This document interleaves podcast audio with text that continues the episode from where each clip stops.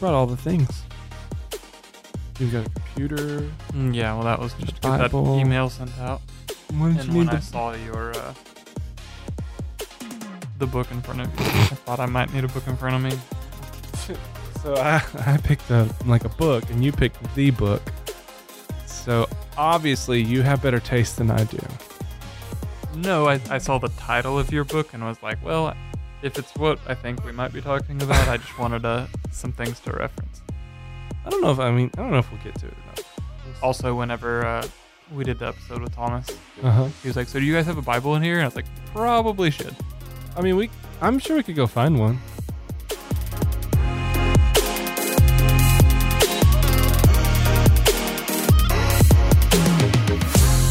Well, welcome back to this week's uh, episode. We are excited that you're tuned in with us, and many of you have commented on the past couple weeks that you've enjoyed us being back in.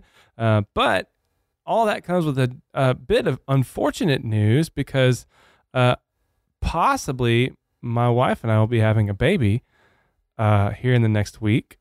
And yeah, so this may be my last podcast for a couple weeks at least until I can get back in the office. And Travis, Travis told me, he goes, unless you show me how to hit the record button, I'm not going to know what to do. Okay, I can hit the record button. It's the editing and uploading after that. So Yeah, we don't. as our coworker Nathan likes to point out, I'm the world's worst millennial with technology. So that's not true. no, it's not, but it's not too far off either. No, I mean, you're not. I wouldn't say that you're the worst. You are adaptable. I'll say that. So, like when you don't know something, you're not afraid to learn something. Where most people just like, well, I'm not going to learn that stuff. It's not important anyway. So, I would say that you are a notch above most boomers. Thanks. That's, oh that's man, a compliment. I'm. Try- it's not a. th- No, I'm. I tell you what.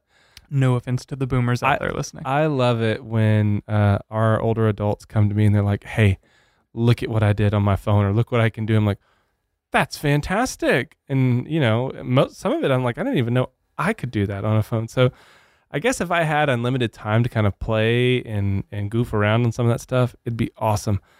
I honestly just use technology to watch YouTube videos, uh, sell stuff on Facebook Marketplace, send out an email here and there. okay, you say that, but you design the church website. You do all the podcast stuff. Yeah, you help and me with one- sound equipment. But no one likes the church website. So did I really do anything good? You still made it. I couldn't do that. So You just buy the template and drag and drop. okay, maybe I could figure it out. It's just a step above clip art, so you could do it. But um but yeah, so we're gonna record this one today. Hopefully have it out in the morning for you guys. But we may have to take a break. We're not really sure yet. So we're just gonna kind of wing it. Um Depends on the baby. depends on the baby. So I, I did I will say this. I did hug my wife today and it was much easier to hug her, you know, cuz that the cuz I was like well, something's different. She's like, "What do you mean?" I was like, "I can hug you." Or not having to like hunch like a hunchback to like hug her cuz she's got this massive watermelon sticking out of her. And um and I said, "I think he's dropped. I think we're getting close." So, and she has a lot of energy today, where for the past nine months, she's had zero energy. And so I'm like, okay, I think your body is getting you prepped and ready, giving you a rush of endorphins so that you can. So uh, it could be any day now. I don't know. But I'm fine either way. I'm excited. Um, we're excited as a family. So, but with that, um, I'll be taking a few weeks off in there to help take care of family and kiddos, give Melina some time to rest and recoup and uh, just enjoy new baby time without having to change poo poo diapers and stuff like that. So, um, yeah, so we're going to try our best to kind of get things rolling today. Uh, and the best way that we have started is with a cup of coffee. And believe it or not, it is 2:20 in the afternoon and yes, we are still drinking coffee and still consuming it because that's part of being a believer in Jesus. Um, so anyways, today is an Ethiopian natural. It's from the Yirgacheffe region, region of Ethiopia. So yeah, what are your thoughts, Travis? Um, first sip was good. I'm liking it more as it cools. That seems to be a, a theme with the coffee that you roast. Yeah. I don't know if that has something to do with your roaster or if it's just, I don't know, like it's getting sweeter as it cools. it gets sweeter and you get a lot more of the fruity like tones, like some of the blueberry ish or the strawberry ish that kind of comes out Yeah, in it. There's almost like a lemon, like a citrus brightness to it. Mm. Oh yeah, yeah, yeah. You see what I'm talking about? I totally see it now. It's a good coffee. I've been happy with it. Um, it's some that I roasted up for the BSM for their uh, orientation, and so whatever's left over, Ooh, I try to. getting fancy stuff. I know. Well, they ordered it, and I said, There's also like a floral, like front of mouth feel. Mhm. I would say this one's probably been one of the more better ones that I've done recently. Part of that is the bean, though, like the quality of the bean. Um, I did notice that some sometimes when I purchase a bean, it's not as good a quality as some of the other ones, and uh, I don't think it's even with Is the. there a big price difference, like in the? it vary it it varies. So like um, a washed, especially like a washed from Brazil, normally you can get those from anywhere from five to six dollars a pound. A natural process from like Ethiopia or Kenya, it- just depends on what region it's from and how much uh, stock they have. It Is that really like the coffee itself, or more like making up for the transportation cost? Because like Brazil's a lot closer than Ethiopia. I'm sure there's some of that too, but I also think it is the farms, uh, what they're able to produce, and what I mean, supply demand. Yeah. if a farm is only able to produce, you know, let's say 100 or 200 pounds of harvest, and I'm a company and I want to get 50 pounds of it, well, I'm gonna have to pay because somebody else is going to want another 50 pounds, you know. So it can be, I'm sure it can be kind of cutthroat. Um, but for me, I think the Brazil, yeah, when you start talking about um, coffee from Brazil, and plus Brazil just has a more massive quantity of coffee that they're able to produce because of the region, because of the growing season. Um, where Ethiopia, you can get kind of tricky on some of that, just depending. But the natural processes, to me, I've always found have been a little bit more expensive, and I don't know if that's just because of the wait time. Where a wash process, you're not having to wait as long for it to ferment and do. Where in a natural process, you're having to give it more time.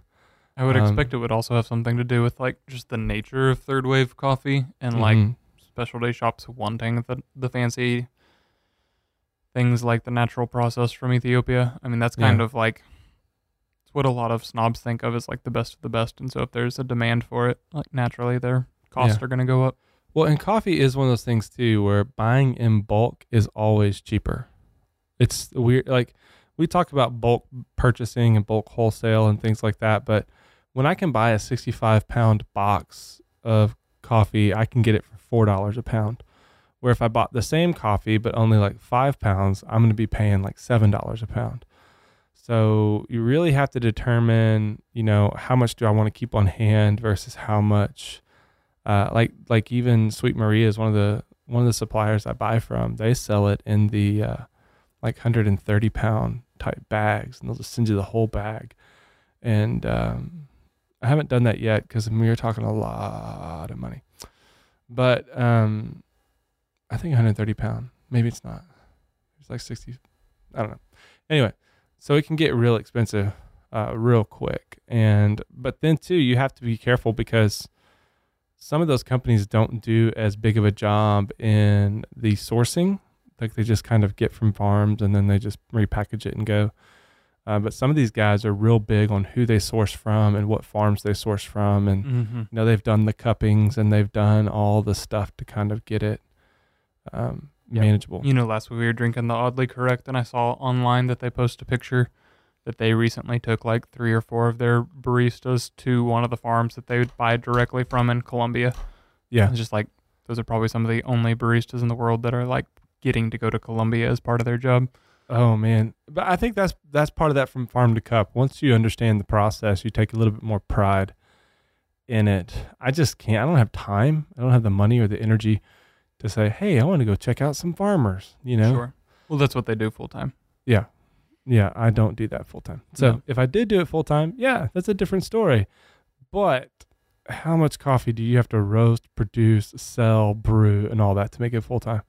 A lot. a lot. So unless you want me to do that full time, uh, you can give to Pine Curtain Coffee, and we will make sure that we can get some good roasting. Um, but with that being said, so we're we're we're jazzed up on some coffee today. We're ready to go, and we really walked into today with almost nothing on our brains or on our minds on what we want to talk about. I still don't know what we're doing.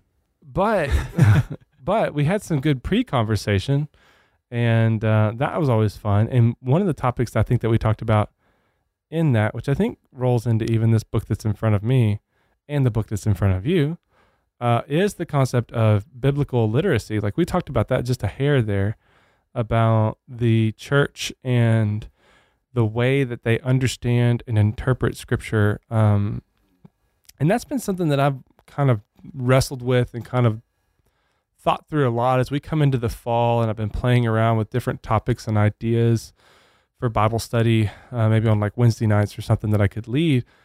I always kind of keep coming back to biblical literacy, not to the point of reading the Bible, but to the point of understanding the content within the Bible. And I think that's part of where we are illiterate as churches, people, Christians, when it comes to scripture, is because we can set up like a 90 day reading program and, and or a year long reading program, um, but never develop a intentional theology out of that. Like we almost just read out of obligation as opposed to uh, reading in such a way that have that has meaning, and that's something I struggled with. Like, do you journal at all? I don't. I've tried several times to get into it because it was like a trendy thing to do for a little while, but it's not been something that I've ever stuck with. I'm not a journaler. Like, Okay. I don't like my own thoughts for the most part. um, but I've always kind of understood it as like, oh, well, you need to journal, like journal the things that God's telling you and blah blah blah. And I always made it super complicated. I never just could could write down and just say, here's the basic, fundamental interpretation of what's going on in my brain and in my heart today. Yeah. Well, It different was- people mean different things when they say journal. Like some people just free flow their thoughts like in like a solid stream of consciousness onto paper. Other people do like what they call like bullet journaling where you're just hitting like like one sentence at a time, you know. And so there's different methods and models and I don't know if I could free flow my thoughts. You got to write really fast and then I can't read my handwriting. I- so I don't even think it's that. I think it's just I'm going to go from like one thing that's deep theologically. And if I just keep writing, it's going to end up being some random tangent about what kind of groceries I need to pick up at the end of the day. And because that's just how my brain works, though. Like to stay focused in on a subject for far too long is difficult. Preaching is difficult for me on that because even in the midst of preaching, like I'll be talking on a point or um, pulling pulling apart like a passage, and I'll be talking and talking about it, and then my brain is racing in a thousand different directions. Like, oh, I should say this because that's going to talk about this. Oh, and what about this? And oh, don't get ahead of yourself because because in my head, even though I have like detailed outlines and things like that that I'm working off of, uh, I just kind of want to keep going sometimes on subjects. And so I think that's where journaling would be terrible for me because I would want to go real deep theologically on it, but then my brain would be so tired and it would just be like, why are you doing this to me? I mean, I don't know.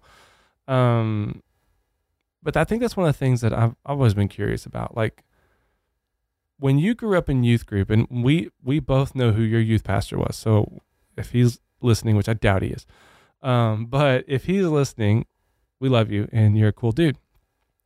But growing up like through youth group here in Nacogdoches, growing up even at FBC NAC, like was biblical literacy something that I guess defining biblical literacy is probably where we should start and then maybe ask you that. Um, so when I talk about biblical literacy, I'm talking about not just knowing about the story, but knowing the details of the story and to me, the character of God that is contained within that and what that means kind of for our world today. It's more than just knowing where the books in the Bible are, but knowing kind of a little bit of the context and the history going on behind it too. I mean, what are your what do you kind of define it as? Yeah, I mean, I think of biblical literacy. I mean, I think about it how you said, but also just like how familiar a person or group of people are with the Bible as a whole. Mm-hmm. And so I think a lot of American Christians, it's like, yeah, I could tell you about Adam and Eve and then Noah and Abraham and I know he had some kids, and then there was that Moses guy, and it's like we kind of know the story or like know it well enough to like it's familiar. Like yeah, David and Goliath. You Yeah. know what whatever the story. I'm I'm familiar, but we don't have much of a spiritual discipline or practice that regularly like revisits like I know some people read the Bible through like every single year, but that's few and That's- far yeah. between. Um and so it's like we kind of have this working knowledge and I know they're not as popular now, but like when I was in like elementary, middle school was when the the Lord of the Rings movies came out. And so like even through high school for me, it's like those movies were super, super popular. And you know, I mean I was friends with a bunch of nerds, myself included, but like those movies were really popular and then there came this point where it's like the culture sort of like got Lord of the Rings references and stuff, but it was like no one's actually read the book or books.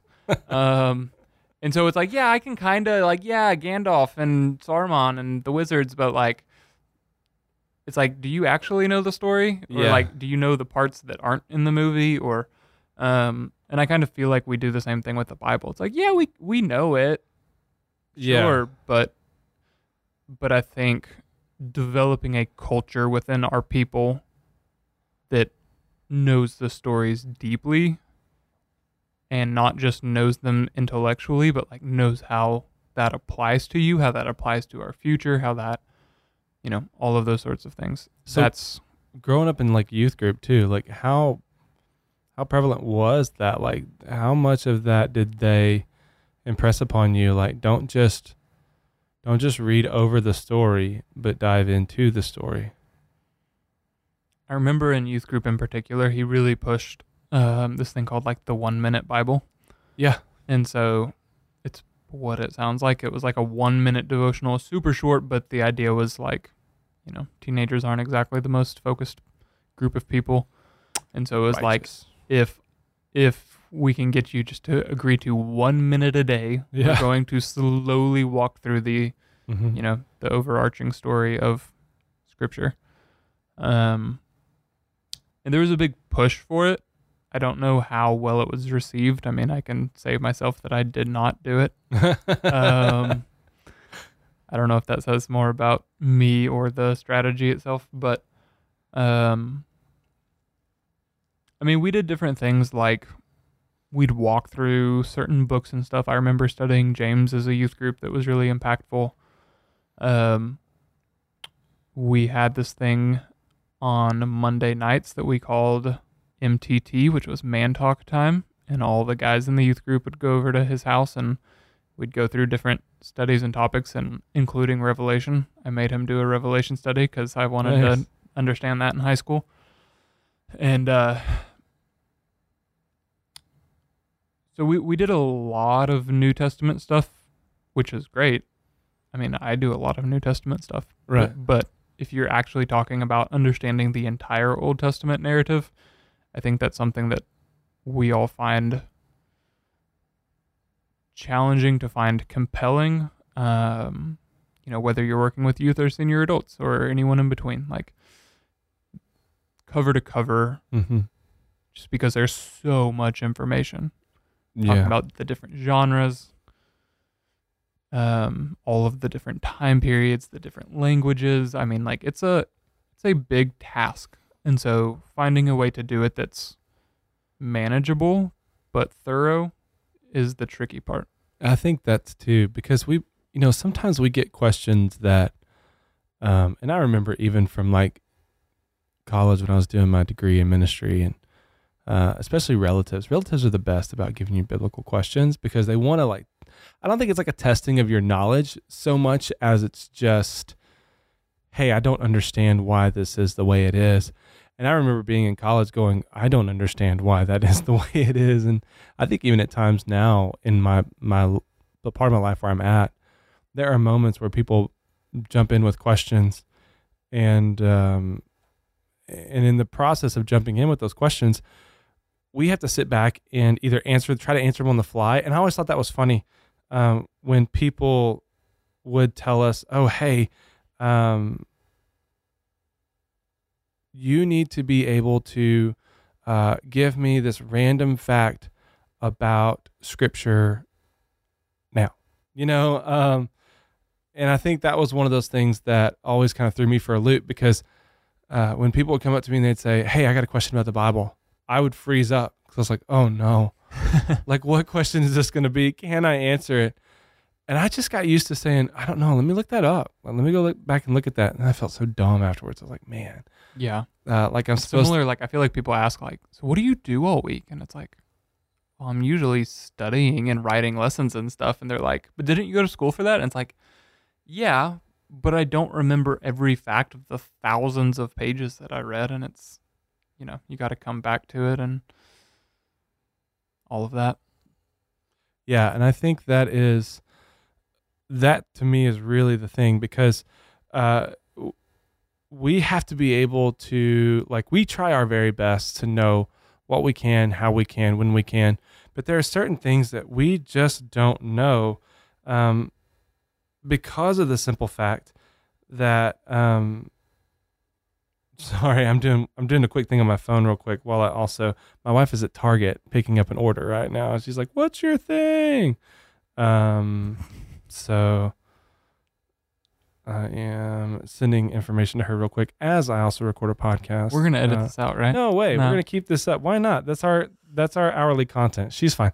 Uh, anyway, so when we talk about the Bible, um, when we get those questions, it, it it throws me for a loop because I think people really do believe that we sit around in our office, feet propped up, coffee in hand, and we just read scripture all day long. I mean, if I was a monk, one hundred percent, like that would be focused on my uh, meditating on scripture, devoted in prayer, um, being that wise witness, you know. Um, and so I think that if if that was what I was called to do, yeah. But part of what the responsibility I think of a pastor is is you're leading people. Uh, that's part of shepherding. Shepherding is leading, and so you Jesus was the master shepherd, and so he led people. Um, he either led them to him or uh, led them away from him because they were terrible. And so I think that um, I think that people get that confused sometimes. Like, pastor does not mean a deep, knowledgeable theologian.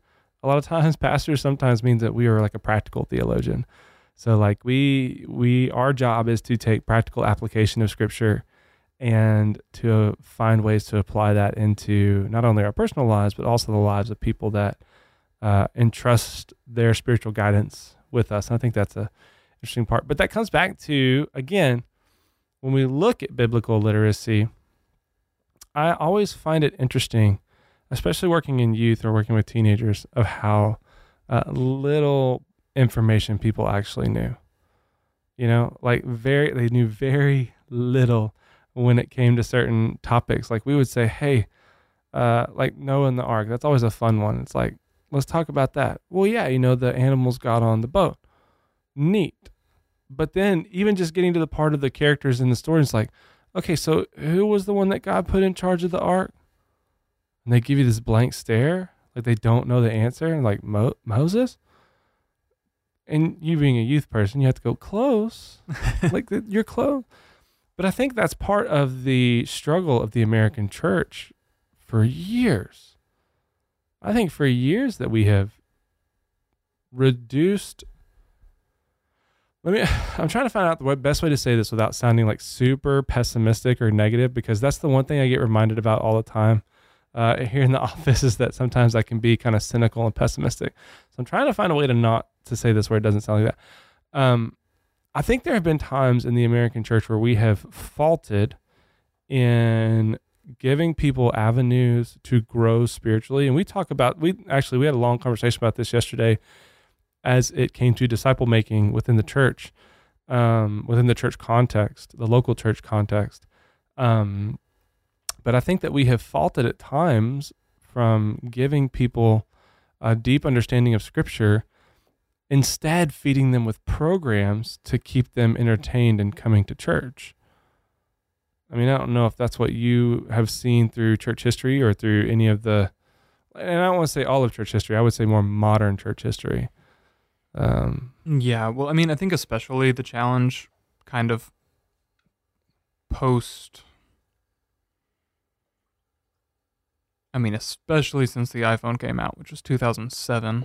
Yeah. But really, even before that, with the advent of email and a whole bunch of things, like, I think we are so distracted and there are so many options. It's like there used to be, like, especially in early American history, is like right.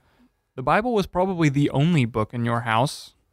And that was like you could be doing something outside. And if it was dark, you'd come inside, light a candle, and you could talk to your family. You could read that book or you could go to sleep. And it's like that was your options. Right. Um, and not that all of American church history is good or anything like that, but like just your options for entertainment used to be so significantly small that people were just more biblically literate.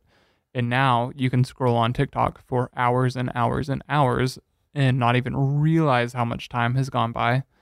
Um, you know, much less Netflix and Disney Plus and Amazon Prime and Hulu and you know, it goes on and on and on and on. Well, um, And I think too, there's always people vying for your attention. oh yeah. Like there's a book out there. I can't remember who wrote it. I want to say it was. Anyway, it's called The Attention Merchants, and it's the rise of marketing within uh, Western culture, and how people would go overseas and pick up different nuances of color and scheme and different things like that, and bring that back and create marketing that that in such a way drew you in. And I think that that's still a thing today. I think Oh that yeah, economists call it the attention economy. Yeah. Because like whether it's Facebook, which is one of the largest companies in the world that doesn't charge you for anything, but Yeah. it's because of how much money they make on advertising. Yeah. And so it's all about how how can we keep your attention for as long as possible. And the church, the church, I think, has struggled in that because you've got in the middle of that, like if you think about the areas of our lives that we need to be focused on on a regular basis, your physical area. There's so many things to grab your attention physically. You want a cheeseburger? There's like 80 billion fast food places for you to go to. You want to lose weight? They'll ship the meal to your door, so you don't even have to like like go find a, a healthy meal anymore. They'll just dry ice it to your door. So even in the physical sense, there's gyms that offer gym memberships. There's Yeah, and 24 hour access. yeah, I mean, so you have all this ability. So there's all this attention driven to our physical stuff. And then when we think about like our emotional states, even there's all the things that they say, oh, like, in, especially in sociability, where we want you to be sociable. We want you to do, well, we're going to create this platform. We'll create this and do this and this and this. So there's programs created on that area. There's programs created on the mental side of this. It's like you need to rejuvenate and do for yourself. You need to. Um, and I'm, one of the things that I'm seeing right now a lot on like even Facebook news re- like feeds and and Facebook Reels and things like that. 'cause you get advertisements thrown in the middle of that too. Is this whole concept of people saying, "I quit my job and I started doing this and now I make this much money and I'm mentally better because I'm not having to go to a cubicle every day." And I'm like, you are like one percent of the entire population that has the ability to do that. But you just got to buy their course for Yeah, 9.99 just buy and you can learn how to do what they're doing. nine ninety nine for the next twelve months, and then it goes up from there. Um, and I think that there's all these plans and programs and stuff that you can buy into. So the church, I felt like, has co- had to compete in the spiritual market, and that sounds terrible calling it a spiritual market, but in reality, in Western culture, spirituality is marketed to an extent. Yeah, I mean, uh, like I know there's a bunch of like mindfulness and meditation stuff that's marketed now. Um, Buddhism became very popular as like an alternative religion in America for a little bit, but um, you know, I'm also thinking about how easy most of those things and activities are. Maybe going to the gym, not so much, but like most of the other things we mentioned, you can do it on your couch or Yeah. on a recliner on your phone, laptop, computer, whatever. But the more difficult things, like whether that's reading the Bible or whether that's just reading, period, Mm-hmm. right? Like the number of Americans who actually read books is going down dramatically. Yeah, Um, much less hard books. yeah, Take anything like that is considered a classic or poetry or anything like that. It's like, no, no, no. Give me like a magazine about celebrities. yeah. Let me read Um, Dr. Seuss.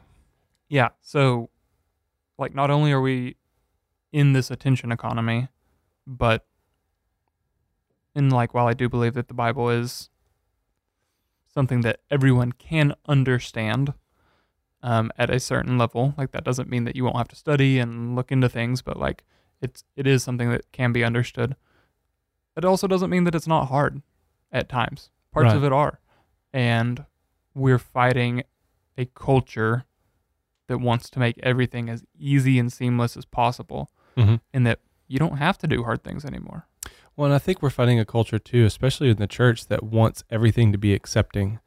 Um, I was watching a video earlier of uh, Owen Strachan and I think Colby Martin, where they do that discussion on like a conservative Christian versus a uh, progressive Christian, um, and and kind of talking through these different concepts of sexuality and just the different things, and hearing the thought process of how somebody goes from being a very conservative evangelical Christian to a progressive Christian, and uh, the idea of being all inclusive in those things. Um, I find that even to be very interesting of how we feel like even as churches we are having to compete in this market that if we do not uh, become all inclusive and all accepting of things then we are going to uh, see our numbers diminish or things like that. And so what do we do? We ramp up more programs right? Like okay well we got to get more people here. We got to do this. We got to have these things. So we ramp up our programs hoping that that's going to be the like flex tape fix for the hemorrhaging that's coming out the other side. And especially i think right now in the evangelical world um, because the evangelical is now being synonymous with fundamentalism and ultra right right wing conservatism like that's that's like if you say well i'm an evangelical how dare you tell me no on my lifestyle? It's like i never i didn't even talk what do you even believe in? Yeah. you know and i think that's been an interesting an interesting part of this pendulum swing has been that where now even the whole idea of evangelicalism has been robbed from the church and has been placed within this kind of category. Um but what's happened i think in the process and is for years and i'm not talking about like recently i'm talking about over generations now the church has fought to increase its uh, attractiveness through programming in order to keep people coming to their local autonomous function and organization. And to me, I think that's been one of the things that has been a huge hindrance in the church. And I think it's also been one of the things that's caused a lot of biblical literacy in the church. This this idea of all you need to do is come here and on Sunday morning we're going to tell you everything we need to know. Everything you need to know, you can learn on Sunday morning. That sounds eerily similar to another denomination that I know. You know what I mean? I mean, and Yeah. I could be way off, and it may just be me looking too broad at church history and not looking too like deep into it. But I feel like one of the patterns that's that's continued to to rear its head in the church is, and, and we talked about this yesterday. If you give them enough pizza and Mountain Dew, they'll come. You know, Yeah. There's a lot there. I'm trying to decide which direction to take it. Um, Sorry, this is what happens when you come in unprepared, I mean, it's one of those things where it's like, i.e., me. it's one of those things where it's like, yeah, I can. If if you just come here on Sundays, we can explain the gospel to you. We can explain salvation. We Yeah. can explain how to be involved as a church member, and that's true. But like, are you going to understand everything from Genesis to Revelation by coming here 52 Sundays a year? Absolutely not. Nope. Even if we preached for three hours every Sunday, it's like we might make it through the Pentateuch. Maybe, maybe maybe if we skim over some stuff. get close. Um, so it's like, yeah, we can talk about the the essentials, the super important things. Mm-hmm. Um, maybe if you come on Wednesday nights too, or part of a weekly Bible study or community group or whatever, it's like, yeah, we can we can have more knowledge available. But that's assuming that you never miss a single event ever Yeah, and it's like it, it's never it's never been the church's job to be like the sole distributor of theological knowledge. Yeah. Um, like Christians throughout all of church history. I mean, all the way back to Acts 2, like they devoted themselves to the apostles' teaching, right? Like Mhm. they were going back and reading what we call the Old Testament. Then they were reading the letters that were circulating that we now call the New Testament. So, like, Mhm. the whole church, not just a pastor, not just a priest, not just a bishop, like the whole church knew that they were responsible for seeking God and His Word. And even now, I feel like, you know, we set the bar kind of low, even with the people that are trying to do more. It's like, yeah, just spend five minutes in your quiet time or 10 minutes in your quiet time. And like, that's great if you're doing that. Um, but like, why are we setting the bar at five minutes of your day? Like, is your day so busy? Um, and I mean, I get that we're all busy, but it's like I can also go home and watch like three episodes of something on Netflix Mhm. and don't think twice about that. Yeah. But it's like, ooh, 15 minutes in my Bible? Like, Yeah. again, it goes back to that conversation what's easy and what's hard. Yeah, and I think to me that's that's one of the larger uh, struggles that I have found within the church as a whole um, is that when we began to isolate um, knowledge, we because I mean when even when you sc- read scripture, God has zero problems with imparting His knowledge and wisdom on us. Like there, everything in scripture is we serve and we worship a very open God who is willing, if we request it, to impart wisdom to us, if we request it. And if we are uh, earnest in heart and we're not trying to uh, seek anything for ourselves, like if I wanted to gain wisdom and knowledge from the Lord so I could be a pompous, arrogant turd, like that would be something that God would probably be like, hey, why don't you check your heart a little bit more before I start? um, but I know those guys. I mean, I know those guys that pride themselves on what they know not on their life. But I feel like that's caused because of that inability for people to absorb themselves in the word day and night, uh, to be involved in it. I feel like that's caused the church to even have to dumb down the message on Sunday mornings to where we have to speak more on issues of Christian living and morality that should come when people have a kingdom focused mindset. Like when you have a kingdom mindset and a Christian worldview, and you are involved in scripture, the morality of the world around us, you're going to be able to look at that and go, well, this isn't, this isn't anything new. Like we talk about even the rise of uh, homosexuality in the LGBTQ uh, IA plus community. I got to make sure I get all the letters right. Um, we talk about the rise of that, but when we look at even the rise of moral issues and and fornication and things like that within just the New Testament churches. You got people coming out of pagan religions into relationship with Jesus, and they're trying to find ways that they can marry those two things together, you know, ride the fence and be on both worlds. And Paul clearly is like, this is no, you can't, you can't do this. He never said excommunicate them from the church. He just said, here is the instruction as it comes to these things. It cannot be a regular practice of what you're doing that's where I think Christianity was so different um, than any other religion at that time. Christianity was not a free for all. It was a a boundary of acceptable living and a boundary of godly living that that we got to follow. So I think what happens is on Sundays in churches we have to almost reduce the content of Scripture down to this very simple, applicable formation, so that people can walk away and go, "Oh." okay, like I just don't need to be angry at Bobby for being so difficult with me. um, yeah, like that should, like patience is one of those things I'm always working on in my life.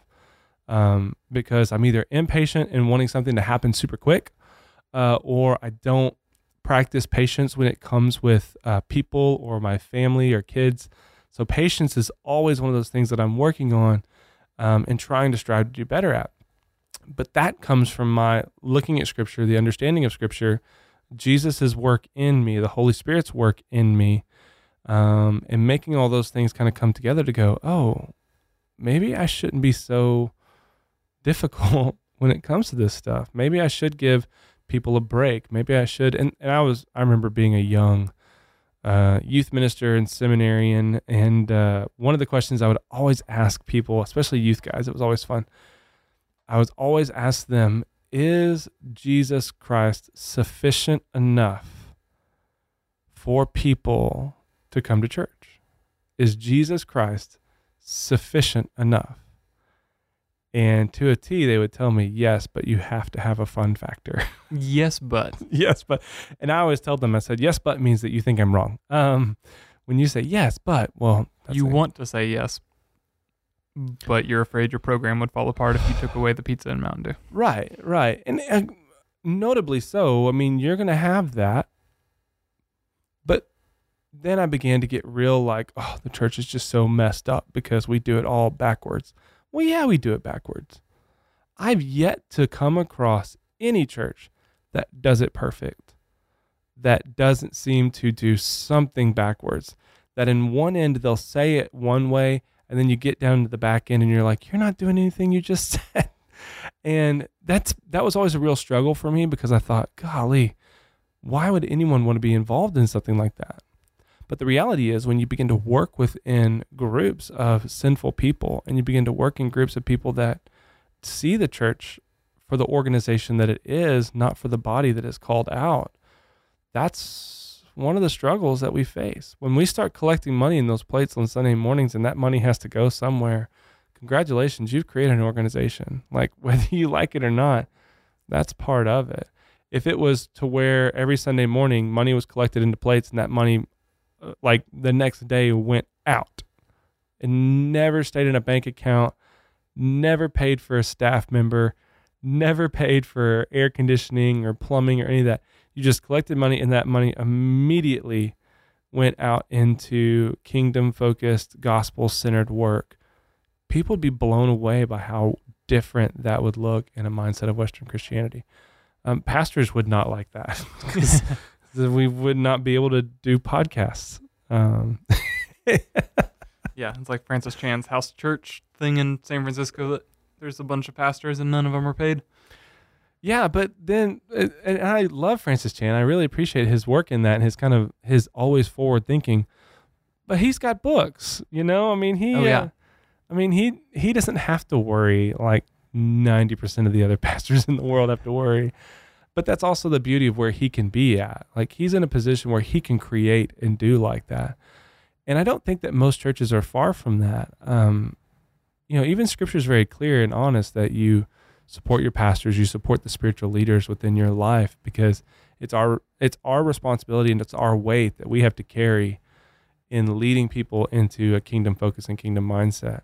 But I think we have to at the same time have a collective body of people that focus away from thinking about what kind of new program can we initiate to draw people in to where they begin to think about how can the kingdom of God how can the kingdom of heaven how can the kingdom be in my community? Like how can i bring that about? And that's just not language you hear much in churches. No. I think we'd all do good to read some more Dallas Willard, but yeah i mean that there's may a be lot of opening a can of worms. but there's a lot of spiritual formation in there you know i think when you start reading guys like willard and foster and Well, even just reading the idea of the kingdom. yeah I mean, I feel like half people think it's heaven, half people think it's America itself, and it's like I don't know what you mean by that. Yeah. well, it, when you look at even the Lord's Prayer, like even Jesus tells us, Your kingdom come and your will be done on earth as it is in heaven. So obviously, there is a desire, even of Jesus, that the kingdom that is in heaven, that this, this joy that is in heaven should have a place here on earth among Christians, I believe. I think that as Christians, we should be able to to see that, sustain that, have that. Uh, and I'll go ahead and preface one of the things that I'm I'm reading right now. I'm reading a book by a guy uh, named Reggie McNeal. You know, Reggie's an interesting guy. He's an uh, uh, SBC uh, kind of growing up, and then uh, in seminary life and things like that, began to really challenge a lot of uh, things that he grew up uh, understanding and believing. And in this process, God kind of guided him into um, not necessarily away from SBC life, but just kind of a deeper understanding of what it means to uh, work as a Christian, do as a Christian, but also as a pastor and spiritual leader, how to focus in towards uh, leading people to not just think about the organization, but to think about the kingdom of God that is at hand. And so um, it's an interesting book called Kingdom Come. Um, I'm about halfway through it, but yeah, it's Yeah. been fun so far. I remember the first time that I picked up Willard's The Divine Conspiracy. Oh, yeah. He points out in Matthew chapter 4, this is verse 17. Uh, Matthew writes, From that time Jesus began to preach, saying, Repent, for the kingdom of God is at hand. And so many people think about the kingdom of God as like the thing that will be here when Jesus comes back, or Yeah. it's talking about heaven. But like when Jesus says it's at hand, it literally means like it is accessible now. Yeah. And he said that 2,000 years ago. And so I think we do ourselves a big disservice. Um, and, you know, I, I maybe starting a rabbit trail, but if you think about the kingdom of God as being like the rule and reign of God, and that is displayed in people who are able to live in his will as opposed to people living in a contrary way to his will. So, Right. like, simple is just like living out the fruit of the Spirit is living within the kingdom of God because that's the way in which He wants you to live. Like that's kind of an oversimplification, but um, so when you're talking about like the kingdom being seen and spread in our community, um, it's like does the program Heavy Church actually display that? Yeah. I mean, that's, I think that's the overarching challenge of the whole thing. Um, and, and we've done that, I think, multiple times here where we've stepped back and said, you know, because we, you know, you read Rainer's Simple Church. I mean, you read all these other things that kind of come out, and, um, but we step back and we go, "Eh, are we doing too much? In other words, are we relying on certain activities to um, draw people in and get people saved, as opposed to just relying on us being true, honest believers of Jesus and just going about our day. And I think that's to me the simplified part of the whole thing of being a, a, kingdom witness of the gospel is being a true and honest believer and just going about your day. Um, when you truly devote yourself and give yourself over to the Lord, when you are absorbed and you're meditating on His Word and you are praying on a regular basis, I do honestly believe that by doing that and submitting yourself under the Lordship of Jesus and just go about your day with that, people are going to notice and people are going to recognize. That's how that's how the early church started. Yeah, It wasn't like it wasn't like everybody just went around house to house, door knocking, going click, click, click. Hey, do you know our Lord and Savior Jesus Christ? Um, it, it wasn't anything like there wasn't a track that was left. Uh, you know, when they went and ate flatbread at the cafe, you know, there wasn't. yeah, that would get them fed to the lions. Yeah, there wasn't anything like that. It was now they they did have some semblances. They had some things that were recognizable that you go, oh, that person's a Christian, you know, because of this symbol or this writing or this thing, and that we see that in early uh, early Christianity. I went and I did a museum tour one time that was uh, in Fort Worth about early Christianity, and they had an exhibit there, and you could see even on some of the early tombs and some of the early things that they would have that uh, that ichthys fish. Mm-hmm. I think it's ichthys, Yep. right? I always say that wrong. Uh, and they would have that even inscribed on some of those things, and that's how that was an identifying marker of this person was a Christian. Um, and so it's funny how that still translates over to today. We can still recognize that. Obviously, I always laugh when I get cut off by a car and they have one of the little fish on there. Um, so that's that's kind of like a thing that there's recon there's this recognizable factor of being a believer that I think what we do is even as Christians we rely on the church to be the hub of salvation when really it's the individual's life in Christ that can be what is the hub of leading people to salvation. I think the church is a byproduct of that. I, um, let me say that the facility the church meets in is a byproduct of that. Um, because that's just a this is a place for us to gather. Like it really, there's no spiritual value to this place other than it's a place that people gather. Um, because every function that we do inside this building, we could do outside this building. Uh, baptisms could be done outside this building. It'd be we have to be creative, but it has to be done outside this building. The Lord's Supper, the institution of that, can be done outside this building. Worship can be done outside this building. Bible study can be done outside this building. All of those things can be done outside the building. So the building uh, has to be viewed as a tool to do ministry, um, but it can't be the only tool to do ministry. And just like I think that, um, like for churches, Sunday school can't be the only tool to do Bible study. Um, worship on Sunday mornings can't be the only tool or avenue for the individual to have worship. You know, to me, when we neglect those things from home or we neglect those things from work, we neglect those things from you know the daily part of our life. I mean, even the Apostle Paul says that we are to pray without ceasing. That means as we're going throughout our day, as we're doing, as we're living, as we're breathing, as we're functioning, we're always in a mode and in a state of prayer to be asking the Lord to either correct things in our heart, to draw us in towards Him, to bring us under submission.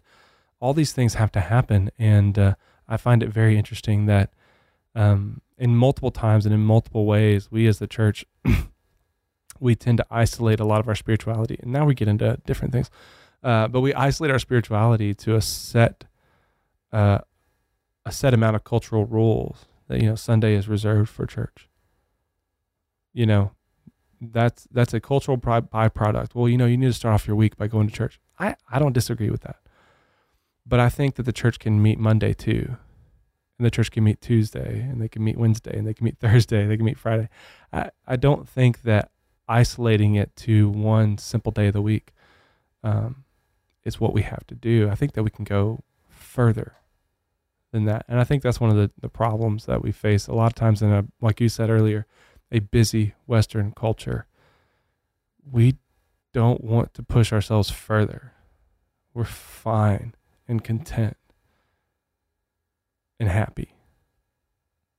I don't know. Did that get too deep or too dark? No, I don't think so. Somebody's gonna call or call in like we're a radio show. Somebody's gonna message us later and go, "You guys made me sad." Sorry, we're not trying to make you sad. This is just how if you were to sit as a fly on the wall in one of our offices any day of the week, this is like a conversation that we would probably be having in one of our offices. So, anyway, your thoughts? Well, well, now I'm thinking about us trying to figure out how to do it like Dave Ramsey and take live calls and you know just answer questions on the fly. I bet I bet we could do it. I'm it would doing be, great, better than I deserve. Yeah. What's he say? I don't know, man. That dude makes more money than I I will ever see in my life. So I don't feel bad for Dave Ramsey. Yeah. And one I, of the easiest ways to make money is to just talk about it. Well, maybe we should just convert our podcast over into talking about money. I know a, a YouTuber. Money, money, money, money, money, money, money, money, money. I know a YouTuber uh, in the finance space who makes three million a month. Golly. Yeah. Three million a month. So he also sells a course on like how to analyze stocks. So it's not just YouTube ads, but yes, three million a month. So I'm gonna start a course on how to read the Bible. Don't know if that will sell as well. And I'm just unfortunately, I'm just gonna read Fee and Stewart's "Read the Bible for All It's Worth." I'm just gonna like just quote that the whole time. Here's a bunch of Tim Mackie podcasts and videos, and which I've used. I mean, we've done some courses where we've used a lot of those things. Anyway, uh, this whole conversation to me started with, you know, we've been talking about like Wednesday nights, like what are some things that we can do to help people um, grow in their understanding of the Lord and uh, all of that. And uh, about a year ago, Travis had turned me on to um, a small book called The Purple Book. And the design of the Purple Book is to help people uh, develop and understand their own personal theology. Um, in other words, it helps you.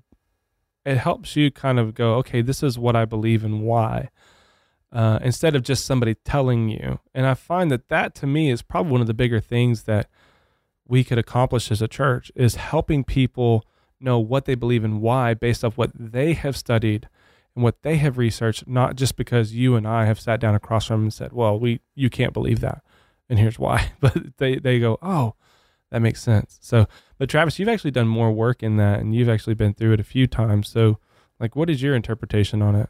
Yeah. So, um, it's a guy who sort of mentored me in college. Um, now I just consider him a good friend, but his name is Joel Harrell, and he he now leads worship at a church in Wapakoneta, Ohio.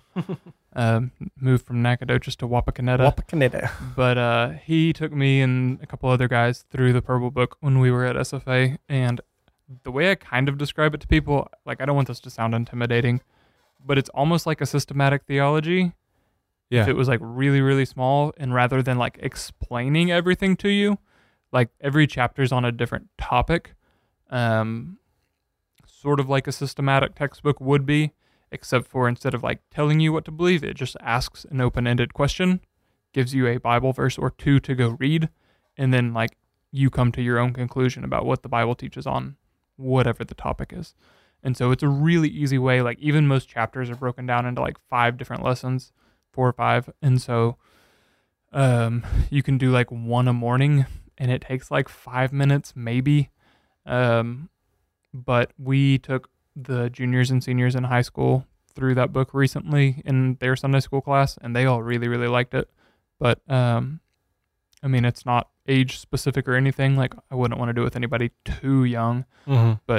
whether you're youth or much older, like it's a great resource for figuring out what do you believe and why. Like, what does Yeah. the Bible say on all of these different things? Yeah. Um, so I love the Purple Book. I mean, no, no one book will teach you everything, but it's a phenomenal place to start laying a foundation.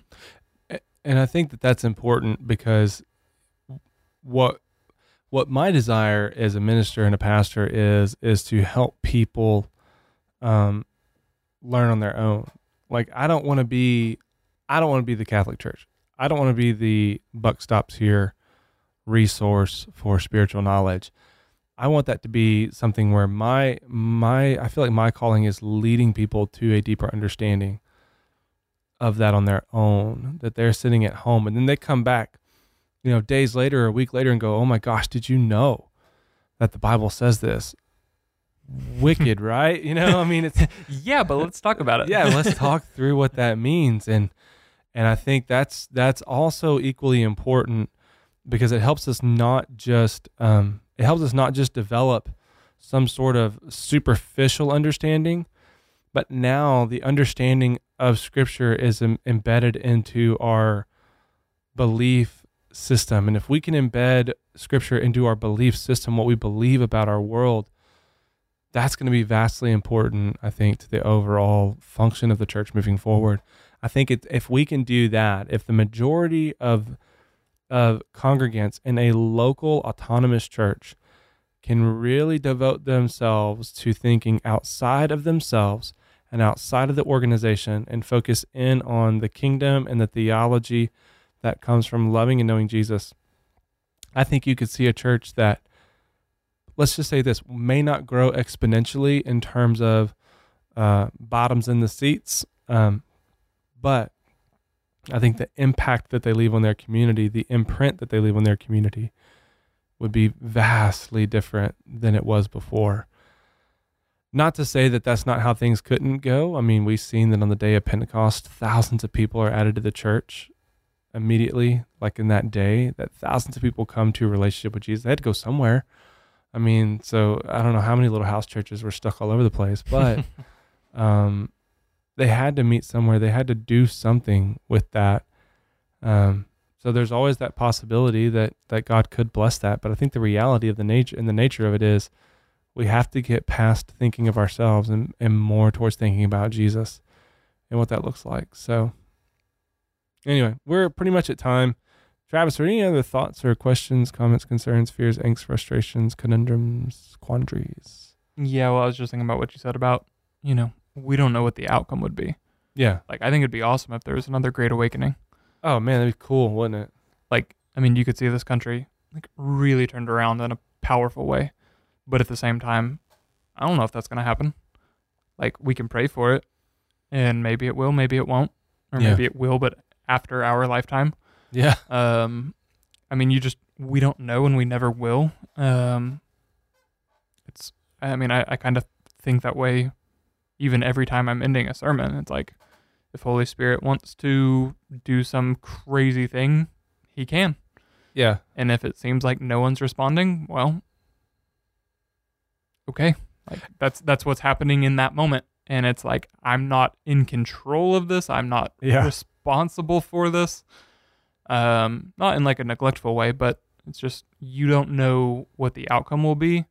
But what we do know is where we're at individually, like what Mhm. he's working on you personally. And like you said, even if we didn't see exponential growth, you could still see our group of two to 300 people Yeah. radically changed um, just at an individual basis. And if, if that's, I say if that's all that happens, like that's not a miracle in and of itself, like, well, then there's still that many people that are being transformed into a people that look more and more like Jesus. And that's a win in my book. Yeah. And I think that's that to me is the interesting piece of you know, what would it look like if you came into a building on a Sunday morning and everyone looked like Jesus? How weird. Like I, I don't want to say weird, but it would be so different in in the way that we function. I mean, we wouldn't be concerned with whether or not, you know, the right songs were sung. We wouldn't be concerned if the right liturgy was done. Uh, we wouldn't be concerned Who stained the carpet? yeah, it was probably me. I'm just gonna be honest with you guys. I, I drink coffee all over this place all throughout the day, so it's probably me. Um, but I think that there would be certain things that we would find that are valuable, but just not important. You know, um, and e- even Jesus, I think he found value in a lot of things, but he also found that there were certain things that, yeah, even though there's value to this, and I can understand the value in the grand scheme of things there's it doesn't have the same weight. And so i think that would be an interesting piece to me to see how we could um, just see how the weight of things would be different. But anyway well that's kind of where we're going to close up today. I know that that was we we really did that off the cuff Yeah. i thought it wasn't too bad for off the cuff so I mean, it was a little all over the place. I don't know what we landed on when it came to biblical literacy or spiritual formation or i know exactly where we landed You it's know. so easy you know where we landed just do better be more like Jesus. just do better and be more like Jesus. Yeah.